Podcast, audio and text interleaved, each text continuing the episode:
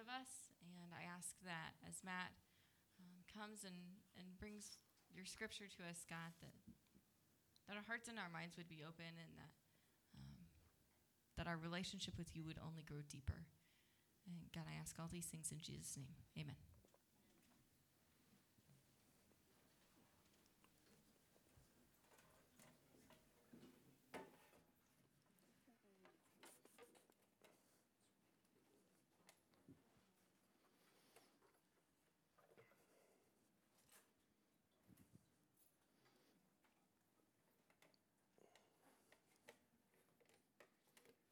Good evening. How's everybody doing?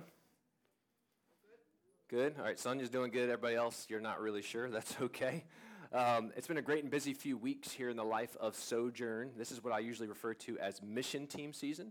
Uh, most of you know that we're a church plant, and so we have partnering churches from all over the country. And for whatever reason, they all want to come at the same time of year, probably because this is the best time of year to visit. Excuse me, visit the city of Portland. And so this is mission team season. Um, we had our last summer team here this week. It was 27 people, and so we did a city tour last week. You can imagine me leading 27 people through downtown Portland. That was a fun adventure. But they helped us do our kids' camp this summer, which really we couldn't do a lot of what we do if it weren't for their help. And so we're very appreciative of these, what I call kingdom partnerships, and it's really a two way street. They love on us, they encourage us, they support us financially. And we were able to uh, conduct our second annual kids' camp. We had 40 kids this year, which is really a huge success. We had 10 kids, maybe. I'm a church planner, I like to round up. So we had maybe 10 kids last year, and uh, this year we had 40. And so I was praying for 20, and so God um, exceeded our expectations. And I really believe it's helping us build inroads into the lives of the families here in our community. Really, it just shows a testimony that we have built trust over this last year. And so I told them I'm hoping to double by next year, so maybe we'll be at 80 kids next year. And they kind of looked at me with uh, exhaustion on their face and saying, well, maybe we'll have to bring more people than 27. And let us be mindful with the things that we're doing this summer and things like Kids Camp that the Lord will produce fruit and that we can rest that our labor is not in vain. I know it's easy, especially for an outside group, to come in and pour out all their time and energy for a week and spend money and think, what good has it done? The reality is they may not get to see the good that it's done. And some of us in this room, we may not get to see the good that it's done, but God is working in our midst. And so we can know that it was not in vain this week. If you are new with us or this is your first time, we are a young church committed to the gospel in the context of family, living on mission. And people will often ask us at the, at the neighborhood concerts and the festivals and outreach events that we're doing this time of year, they say, What is it about Sojourn? Can you tell me about the church? And if I had to narrow it down to one thing, and the longer I'm here, the more bold I'm getting in proclaiming this. I will simply say we are inviting others to take a journey of learning what it means to follow Jesus and to follow him faithfully in our city. So, regardless where you are tonight in life, regardless how you came in here this evening, I'm inviting you to take that same journey with us, to learn what it means to follow Jesus and to follow him faithfully here in this place.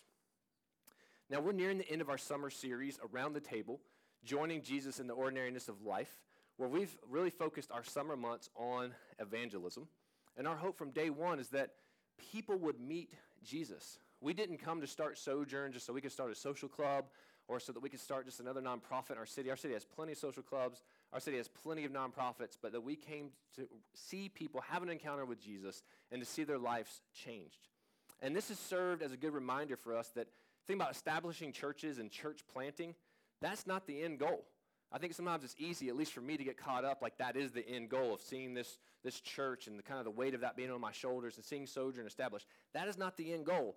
The glory and greatness of God displayed among the peoples of the earth, worshiping around his throne, that's what the end looks like. And so that, is a, that was a good reminder for me this week as I was preparing. So that is our end goal, that we see people going from death to life and that they're worshiping King Jesus. And so planting churches needs to start with that end in mind. And so I know for some of you, for GenSend students that are here again this week, we're appreciative of you. And a lot of your focus has been on church planting. And kind of remember that, that that is not the end goal. In those neighborhoods that you focused on, seeing a new church start there, but seeing people worshiping King Jesus around his throne. And for those of you that are part of Sojourn and Eastbridge that are here visiting tonight, let that be a reminder for all of us. Now, many of us, when we hear the word ministry, we think of something like what we're doing tonight. We, we kind of think of a service in a, some kind of a building with some songs and maybe some teaching. Maybe there happens to be coffee. But ministry happens around tables throughout the week as you're present with people, as you listen to people, as you get a chance to share your story with people, and as you get a chance to invite them further into learning what it means to follow Jesus. Now, if you're part of our gospel community, hopefully you recognize those pieces because we went through an ebook together. If you guys don't remember this, maybe we should reread through that ebook together. And those are those four or five components that we call discipleship here. And I was doing some math in my head. I'm not really good at math, but I, I kind of was doing some numbers today. And over 100 people have been in my backyard around tables this summer. Now, of course, those outside teams have helped with that. But I, I thought, man, that is a highlight of my summer. That we've had over 100 different individuals in our backyard who are, and many of you have been in there, fellowshipping around tables. Because to me, that is where life and ministry is really taking place. Not so much what we're doing here tonight. You hear this probably every week now, but this is kind of our huddle where we get to come together and say, this is how the week went. Here's the plays for the coming week. All right, you know, ready, go. And we go out. And so 100 plus people have been in our backyard. And I know that there's countless stories of you in here, people you've had coffee with, people that you've had lunch with, and where you are inviting people to join you at the table as well. And it is a reminder that we are the church, not this building, not even necessarily what we're doing here tonight, that we get to be the church throughout our week. Now, tonight we're going to continue our series in the book of Luke. We're going to be in chapter 22, where we'll be in just a few minutes. So if you, if you have your Bibles, then I invite you to go ahead and turn there. Or if you have the app on your phone, even today I was reminded that it's great that we put the words up here on our screen, but I think it's great if you have either a physical Bible or a Bible app on your phone, because one, it means you're probably reading it throughout the week. But it's also just different to have it in your hands, even if it's not actual pages. I, I, look at it on my iPad. I'm able to underline things and highlight things or take notes or, or maybe even question what I'm saying. It's a great spot to say, I'm not sure if Matt preached that accurately. And so I just want to encourage you, if you don't have one, to bring it. We do have blue ESV Bibles. Uh, they're in the lobby tonight, so if you need one, feel free to take that. If you don't own a Bible, that is yours to keep. In order to set the tone for our message tonight, I want us to enter a very common scene. If you have been in my backyard, maybe think about my backyard this summer because I think it will kind of help set the tone for us. Imagine about a dozen or so people squeezed around a table with baked potatoes, salad, beans, brisket, vegan sausage for the vegans in the room, some bread and wine.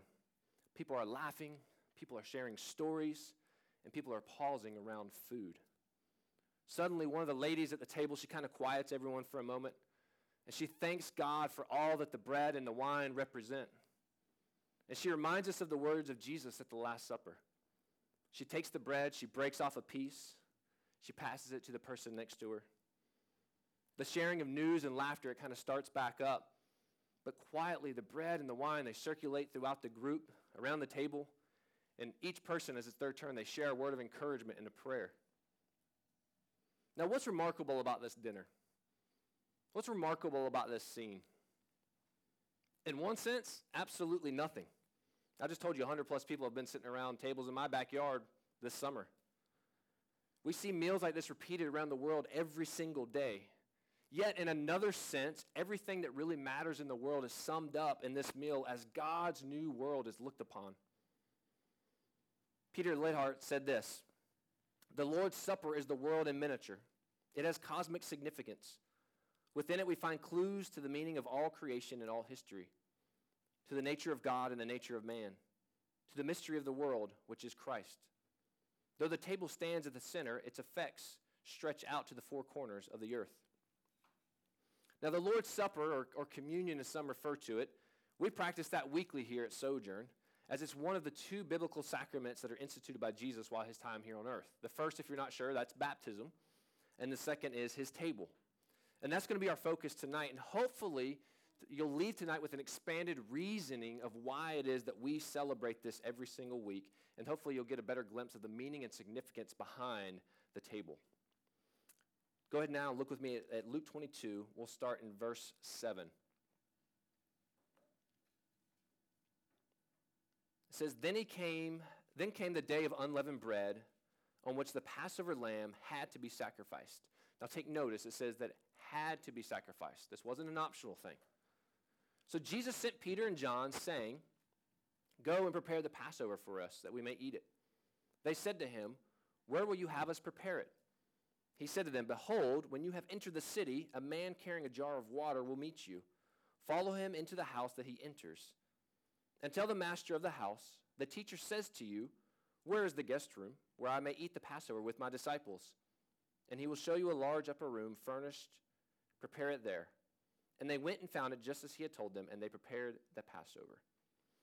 Now, at this point in the Gospel of Luke, and, and really if we were to read the first few verses in chapter 7, the plot to kill Jesus is already in motion.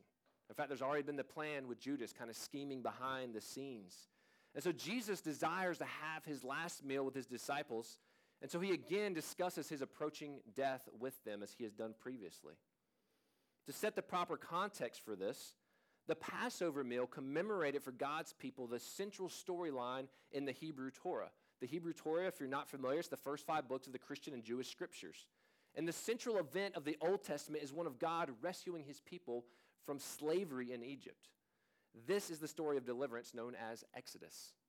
And to help Israel remember and celebrate God's faithfulness in delivering them from slavery, God instituted a meal for the Jews designed to help them worship and remember his saving work. And God commanded that every single year that his covenant people they would come together in their homes with their families and over a meal that symbolized and memorialized the night that he passed over the sins of Israel in order to rescue them from the bonds of their oppressors. And if we think about that meal, every single detail about that meal was symbolic, given by God to help his people remember how faithful he had been to them through his rescuing grace. So there wasn't anything done by mistake in this meal. During the Passover meal, Israel also celebrated and remembered that God had promised through his prophets that there were coming, there was coming an even greater rescuing. A day when God would rescue them from their slavery to sin, just as he had rescued them from the slavery in Egypt. And that is better known as what I call our Exodus. And that's kind of what we're, we're going to celebrate tonight. So you're going to see a lot of foreshadowing back in this Passover meal that looks forward to the meal that we celebrate every single week. You see, these verses are a tempor- temporal fulfillment of God's promised plans. Everything that happened at this time, which we read about in the New Testament, was a fulfillment of what the Bible had predicted in centuries before. In Exodus 12, in the time of Moses, God required that Israel to observe what is better known as the Passover. In all the preparation and eating in these first few verses, we see Exodus 12 fulfilled or obeyed by Jesus and his followers. The per- first Passover meal was eaten the night before the Exodus when God liberated his people from slavery in Egypt. And so the way that this took place, I know I'm, in some ways I'm giving you a little bit of a history lesson of the Old Testament, but it sets us up for why it is that we even celebrate this. So the way this was celebrated is each family would kill a flawless lamb, and they would dab its blood, and they would place it on their door. They roasted the lamb, they ate it with unleavened bread. And so the Passover lamb rescued God's people from slavery, and it rescued them from death by dying in their place. Are you starting to notice the symbolism here? There's a, there's a flawless lamb, there's blood that is spilt. They eat, they eat the lamb, and, and there's unleavened bread as part of this meal. The Passover became the identity defining practice of Israel. The Passover represents redemption embodied in a meal for a meal with God. So now, continuing the passage, if we look at verse 14, we're going to see Jesus is reclining at the table with his apostles. He's going to, he's going to eat this meal with them, and then we're going to see the institution of the Lord's Supper. Look at verse 14. He says, And that when the hour came, he reclined at table, and the apostles with him. And he said to them, I have earnestly desired to eat this Passover with you before I suffer. For I tell you, I will not eat it until it is fulfilled in the kingdom of God. And he took a cup, and when he had given thanks, he said, Take this and divide it among yourselves. For I tell you that from now on I will not drink of the fruit of the vine until the kingdom of God comes. And so during this next scene, we are given a, an intimate glimpse into the final hours of Jesus with his disciples as they prepare to share a Passover meal together. And so this is where the institution of the Lord's Supper takes place. It is during this celebration of Passover that Jesus reveals God's greater story. And so it wasn't just for the sake of having a last meal, there's actually something that he's revealing during this meal to them. So, what Jesus is doing is he's reminding them that the Exodus and Passover meal that they were in the midst of celebrating was a mere foreshadowing of a greater Exodus and a greater meal that had been promised by God. I love this picture. Listen in with me. Gathered around a table. Sounds like a good name for a sermon series. Jesus affirmed to his closest friends that his coming death was inevitable. Of course, Jesus has shared this with them countless times. But this time he showed them that there was a greater exodus the people of God had been waiting for. He also informed them that the meal that they were in the midst of sharing would become an example of a greater meal that, that they would celebrate to remember this new exodus. Of course, Jesus was referring to his subsequent death. His death that's, that's coming. It's just really moments away. And his resurrection, which would take place a few days later. And this is what initiated the new Exodus, the new covenant that the people of Israel had been waiting for and see for over a millennium. So, this is what the people had been waiting for and hearing about this coming Messiah who would, who would change things and, and really uh, heal the world of all of its wrongs. Now, many people have missed this, but this is what we were waiting for. This is what we had read about in the New Testament. This is the whole buildup of the New Testament. If you're not familiar with the Bible, if you've never read it, it's really one big story. Some people call this the meta narrative of Scripture, the overarching story. It's all one big story. And so you have to really read it all from the beginning. See, it's all pointing to this key central figure in Jesus. And just as Jesus had done with Israel upon their rescue, Jesus left his followers with a meal to remember proclaim his work and their deliverance. We, of course, call this meal communion or the Lord's Supper or the Last Supper. There's, there's multiple names that you can use for Each, each one, you can kind of tell the tradition somebody's from depending on what they call this meal.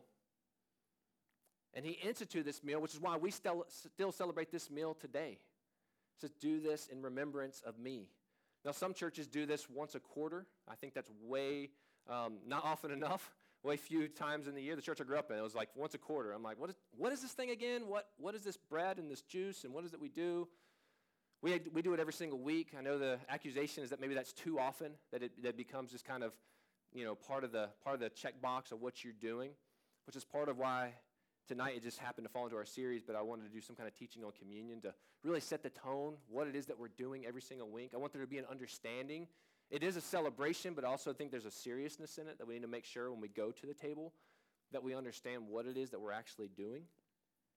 And so the Lord's table looks back on the first Passover meal but it also looks forward to the promised messianic banquet promised in Isaiah 25, where Jesus says, I will not eat it until it is fulfilled in the kingdom of God. I will not drink of the fruit of the vine until the kingdom of God comes. And so the Passover gives way to the Lord's Supper, which in turn it points forward to the marriage supper of the Lamb. And Jesus earnestly desired to eat this meal with his disciples for several reasons. The first, this meal represented the founding of the nation of Israel which he had promised would come. Second, Jesus himself was now about to become the true Passover lamb who would be sacrificed for the sins of his people. And thus, this Passover meal was the last in a long centuries of celebrating it while looking forward to the Messiah. You see, once again, up to this point where, where the families would, would kill a, a flawless lamb and spread its blood, once Jesus came, they no longer had to do that.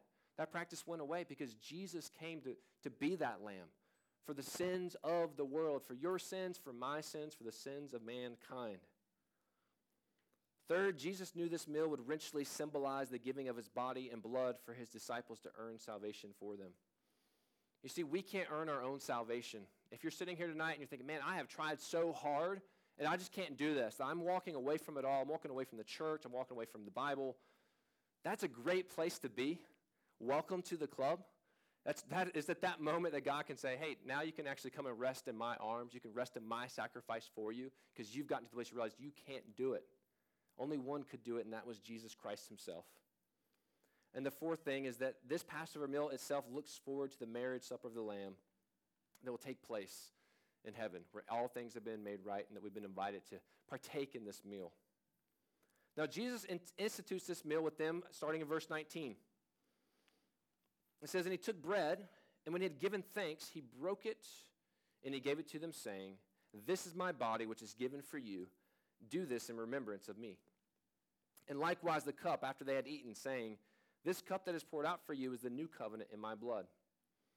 The Greek construction translated for you is what they call a hyper plus genitive. It often has a vicarious sense where one person does something in place of someone else. As represented, predicted in the celebration of the Lord's Supper, Jesus' body will be the once for all fulfillment of the ceremony surrounding the Passover lamb, as he will become the sacrificial atonement on the basis of which God will pass over the sins of the people. What I already alluded to. That once Jesus comes, there's no longer a reason to continue to kill these flawless lambs because the flawless lamb has been killed on behalf of the world. And remembering the significance of Jesus' death, he says, Do this in remembrance of me.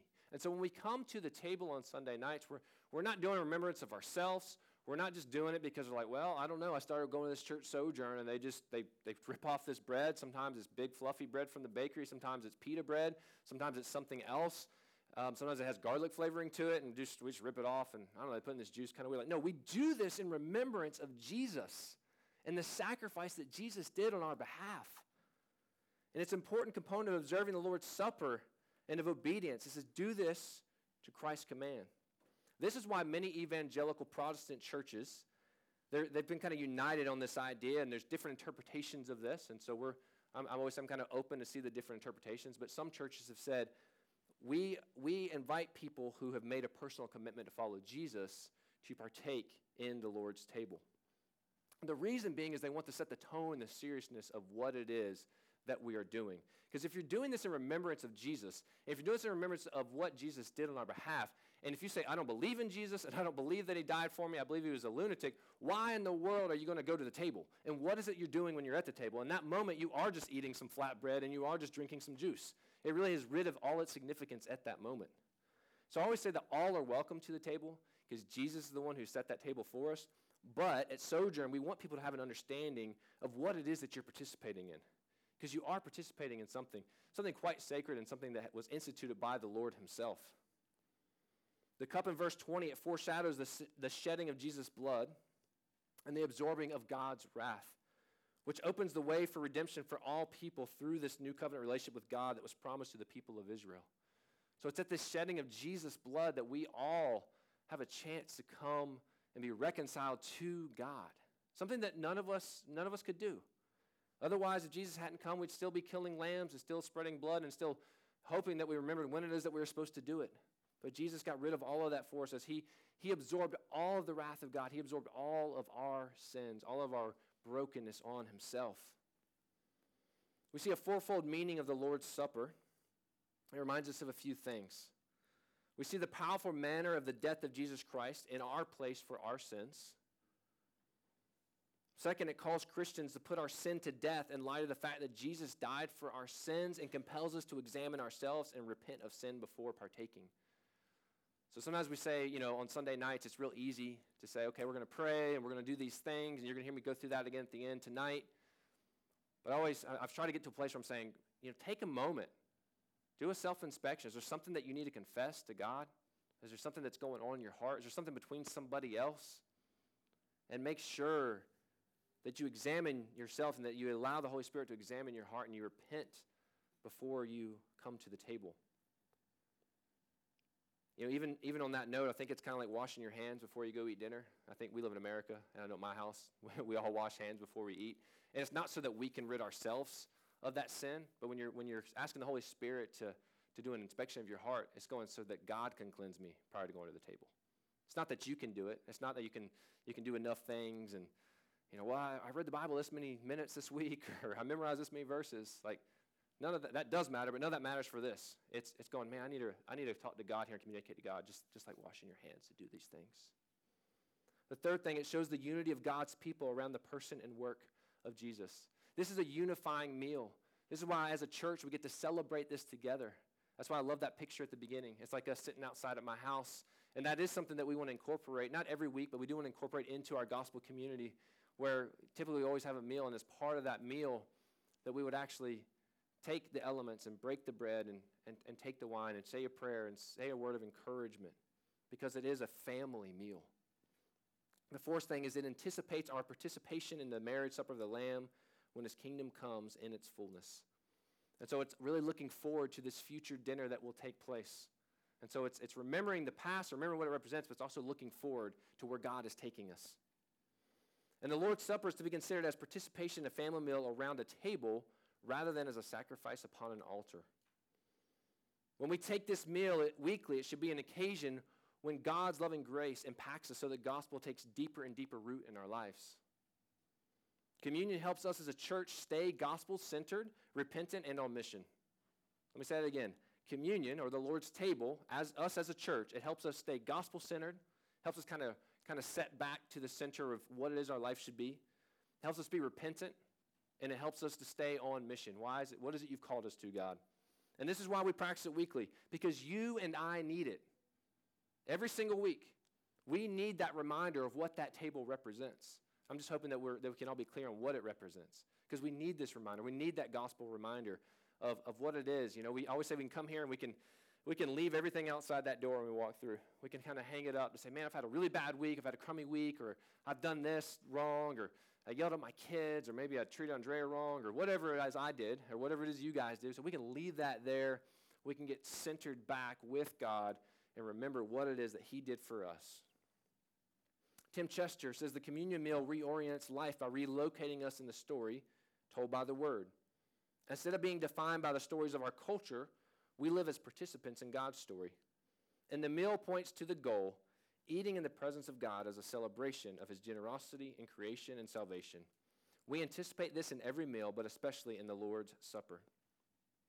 Now, up until this point in the passage, we've, we've really looked at a very intimate scene around a table with Jesus and his close followers. Kind of sets the tone. We know what's coming. Jesus said, I want to eat this meal with them. He kind of institutes the Lord's Supper for them. But also, we're going to see a shift in the tone of the disciples. So imagine you're sitting at this table, and that's kind of been, it's been a very intimate night so far. But we're going to see the shift is because they still don't get it. The disciples still don't fully understand who Jesus is. And my question to us is do we? Do we really understand? And so what we're going to see is an argument's going to break out. And the argument's going to be over who is the greatest. And so we're going to see Jesus take this opportunity raised by the dispute to teach his disciples about true greatness and what true greatness looks like. And so just as membership in the kingdom of God is opposite of what humans might think, so is greatness in the kingdom of God also is the opposite. Look at verse 24. A dispute also arose among them as to which of them was to be regarded as the greatest. And he said to him, said to them, The kings of the Gentiles exercise lordship over them and those in authority over them are called benefactors. But not so with you. Rather, let the greatest among you become as the youngest, and the leader as the one who serves. And so, in conjunction with their messianic expectation of a political liberator, the disciples have this dream of status and honor and power. This is where they still don't get it because they're thinking, man, Jesus came to make the world the world right, and all of a sudden he's gonna he's gonna elevate us, and we're gonna be the leaders and the rulers in charge. They shot, this was their shot to be at the head of the table. This was their shot to be kind of like little kings, to be the ones in charge. Jesus' response is likely when the dinner got awkward. Have you ever been at a, at a dinner where, where everything's going great and you're, it's, everything's been a relaxing evening, maybe it's been a very intimate evening, and all of a sudden somebody says something, maybe it's like uh, an off, you know, off whatever, some kind of joke. A lot of times that's me. I'll say something that's like, oh man, that was really awkward. I wish I hadn't said that. You kind of wish you could reel those words back in. I kind of imagine that's what happens with his close followers because they're like, man, this is great. Jesus, and all of a sudden one of them's like, well, who's the greatest? And they start bickering back and forth. And Jesus like, all right, let me take this opportunity to teach you. And then, then you got to be sitting there like, this is really, really awkward. Now, Jesus obviously knew that, you know, Judas was at this meal. So I'm wondering, you know, do the rest of them have any kind of insight like, we know it's not him because he's, he's about to sell Jesus out. So it gets awkward. And Jesus tells them, let the greatest among you, at this point, think about it, he's talking, yeah, he's talking to a ragtag group of individuals and fishermen, but these were also the, the church leaders and people in positions of power within the church, so to speak. He's saying, you become the youngest. You get to become those who possess the least claim to rule others. Wow, how's that for putting you in your place? You're thinking, man, like, we're with Jesus. We're with the guy who's changing the entire world we're with the one guy in history who's about to die, even though it's not taking place, but he's going to raise again to life. We're going to be in charge. And Jesus is like, hey, you get to go actually to the back of the line. You get to go back and be the youngest. And so Jesus essentially boils kingdom life down to two things. The first is service, and the second is solidarity. So service to others, solidarity with others. Jesus is making it clear that life and leadership in God's kingdom does not look like life and leadership in the sinful world. If this was a worldly level of leadership, like, yeah, we've climbed the corporate ladder and we are now in charge. We've got our, our CEO and then we've got our executives underneath there and, and all these things. Jesus said, that's not how my kingdom works. That's not how it operates. He continues in verse 27 by saying, For who is greater, one who reclines at table or one who serves? Is it not the one who reclines at the table? But I am among you as the one who serves. You are those who have stayed with me in my trials and I assign to you, as my Father assigned to me, a kingdom, that you may eat and drink at my table in my kingdom and sit on thrones judging the 12 tribes of Israel. So God's standards are diametrically opposite of the world's. And Jesus is the su- supreme example of humility by declaring, But I am among you as the one who serves. And so the blessing to his followers, the blessing to the sheep, consists of their inheritance of the Father's kingdom, the inheritance that's coming at that the great messianic banquet, the table that he is setting for us. It's not given not as a reward for good works, but because of the saving relationship that they have with the Father and the Son. And Jesus claims here that the messianic banquet is his table, and that the kingdom of, of God is his kingdom. And that at this think about these claims, it would be audacious if this weren't true. Like what kind of lunatics going around saying, like, this is my kingdom and this is my banquet and this is my table? If these were not true, if the claims of Jesus were not true. And he says the 12 disciples would sit on thrones judging the 12 tribes. And so we see that Jesus is the Lord of the table, but he's not the kind of the Lord the world was used to seeing. He is the kind of Lord who wraps a towel around his waist and he washes the feet of others because he is among us as one who serves. This is the kind of king that we worship, one who is the great servant. You've probably heard this expression if you've been around church very long, but we serve because he first served us. We love because he first loved us. And that, that is really the posture when it boils down. When we do the things in our community, there's times I don't necessarily want to do them, if I'm completely honest. Other times I love doing them. You know, going to the concerts may not be your thing, and doing a kids camp may not be your thing, and picking up trash in Alberta may not be your thing, and cleaning up graffiti and doing those things, but that's not why we do it. We do it because we were first served, and this is an opportunity to serve our community and to love our community as we build bridges and inroads into the life of the community to ultimately not point to us, not to point to Sojourn, but to only point to Jesus. And have you ever wondered why a meal? Like Jesus could have done anything. Like he could have left it and said, "Remember me this way," but like why is it a, a meal? Is what he left for us. I believe there's five, five reasons that we see. The first is that the meal is an act of remembrance. In Luke 22 19, which we just read a few minutes ago, he said, This is my body, which is given for you. Do this in remembrance of me. And so the Lord's Supper is a call to God to act in keeping with his covenant. By forgiving us, he's accepting us and welcoming us to the table through his finished work, through the finished work of Jesus and Jesus Christ alone. The second reason is the meal is an act of community. In 1 Corinthians 10 17, says, Because there is one bread, we who are many are one body, for we all partake of the one bread. And so the Lord's Supper declares the death of Jesus, not just in the symbolism of bread and wine, but in the community created by the cross. And that's the community that we've been invited into. The third reason is that the meal is an act of dependence. In Luke 4 4, it says, Man shall not live by bread alone Every time we eat a meal, it is a reminder of our dependence on God, the communion meal included. And so this is why I remember this shift took place for me in the last couple of years, which I know that, that may sound funny. And if you if you go out to eat with me at all, you may don't call me on this because you might be like Matt. A lot of times you just jump in and you start eating and you don't pray before you eat. And so that while that is true, what I do like is that symbolism. And sometimes if you if I have prayed with you, you've probably heard me say it like God, thank you for this small reminder, this small glimpse that you are ultimately our provider and that we are dependent on you. And so every time you, you, you take that meal, this evening, for those of us that are going to sit around a table and take a meal, like that is a small reminder for the dependence that we have on God for, for the food that we eat that's physically in front of us, but then for, for ultimately our salvation. The fourth reason, the meal is an act of participation.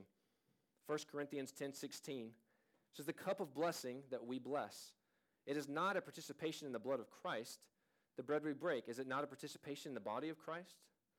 So, through the communion meal, salvation becomes a subjective reality for us afresh. And the fifth reason is the meal is an act of formation.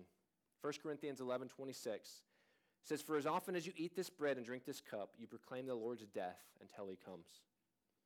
And so the Lord's Supper, in, in many ways, it's a drama in which we are active participants.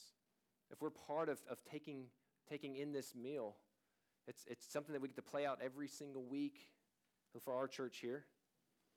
And so hopefully you have seen tonight that the meal we participate in weekly is not just another item on our list, but something that we need. Something we need is a reminder to be active participants at this table because of what Christ has done. That it recenters us in the gospel as we go and get ready to leave this place and send out into our rest of our weeks. And so, as a way of response, we have a few ways to respond to Jesus this evening. The first, simply worship through song. There's many ways to worship, but that is one of them. By lifting our voices and singing songs of praise to Jesus. The second way of response is by praying. Maybe some of you in here need to confess with your mouth. Maybe you've never confessed Jesus as your Lord, and maybe tonight something clicked. Or maybe there's something you need to repent of. Take this time. I mean, this is, this is part of the evening. We've really we've got the building until I lock the door, so I can stay as long as we need to. Take time. Soak in the presence of Jesus. And seek the only one who was able to set the table for us. The third way is giving. If you consider sojourn your church, consider sojourn your home, we ask that you give generously of your time, your talent, and your treasure as an act of worship. And that's just one other way that, that we see we're able to be participants in this community that God is forming. And then finally, through what we looked at tonight, the Lord's table, the Lord's supper. And so as, a, as we move into our time of response, similar to what we looked at, this is a family meal. And we talk about here our values are gospel family mission. So in that family piece, we say this is a family meal that helps recenter our lives as family. You know, as think about family, is it is it perfect Monday through Friday, 24/7? No, there's there's a lot of drama. I'm about to go back and visit my family in North Carolina, and if I'm completely honest, I'm looking. Man, they're probably gonna listen to this too. I'm really excited about going to see them on one hand, and then there's some other drama maybe that I'm not looking forward to. Sorry, mom and dad, I love you. Um, and so that's just real life. And so as a family, as a church family, it's the same way. There's going to be times there's going to be conflict, and we're going to be like, you know what? I'm not so sure about this. There's going to be times that that I'm definitely going to disappoint you, and that you're going to disappoint me. But this is where you get to go, you know what? This meal helps us recenter that relationship that God is calling us to his family. To say, man, we can forgive one another. We can be resec- reconciled with one another because we're not God, but God has allowed it to happen this way. And so, what I'm going to do is I'm going to I'm going to read Luke 22, 19 through 20 for us once again. Says, And he took bread, and when he had given thanks, he broke it and gave it to them, saying, This is my body, which is given for you. Do this in remembrance of me. And so I always think about that verse when I physically rip the piece of bread off. Is that Jesus says to, to break this bread. And so as you break off that piece of bread, your little, your little morsel of bread, as you break that off, remember that, that Jesus broke it and said, This is my body, which is given for you. So do it in remembrance of Jesus. Verse 20, and likewise the cup after he had eaten, saying, This cup that is poured out for you is a new covenant in my blood. And so as you dip your bread into the wine, to be reminded that this is Jesus' blood that was shed on behalf of us so that we could have a way to be reconciled to God. Maybe you need to get clean on the inside tonight before you do the outward sign of communion. Take that space. I always say that I, am available in the back if you need to talk about something, if you're not sure about something, if you disagree with something I said, or if you just need to pray. I'm available. If you say I'd rather not talk to you because I don't know you, or I just don't want to talk to you, there's cards in the back. Fill that out. Would love to be praying for you this week. So let me pray for us. We will respond accordingly, and then Mandy and Tyler will come back up and lead us in worship through song. God, we do come to you this evening and thank you for the privilege of getting to worship you. God, thank you for the opportunity to look at a probably familiar passage for most of us tonight. But hopefully, God, we got to see it in a different light. Hopefully, we got to see the symbolism of looking back at the Old Testament and the Passover and, and really looking forward to what this meal means and the institution that you left us with this meal and what it means every single week and why it is that we've decided to do it weekly here at Sojourn. God, as it re-centers us on the gospel. God, I think sometimes we're like vehicles that are out of alignment. We leave this place and we're re-centered. And whether it's Monday morning or Wednesday afternoon or sometime between now and next week when we gather as a body, inevitably we all get off balance and it's like we're, we're, we're leaning to the left or we're leaning to the right. But God, we get a chance every single week to come back in here to worship you corporately, to repent of our sins, to focus on you, and to get recentered back into the gospel. And so, God, may we, as we move forward as a church, may we look at this table, as we, may we look at this meal as a rebalancing of our lives individually and corporately as we focus on you and invite others to take a journey of learning what it means to follow you faithfully here in this city. We love you, Lord, in your name. Amen. Sojourn, the table is open, prayer is available, the time is yours. Respond accordingly.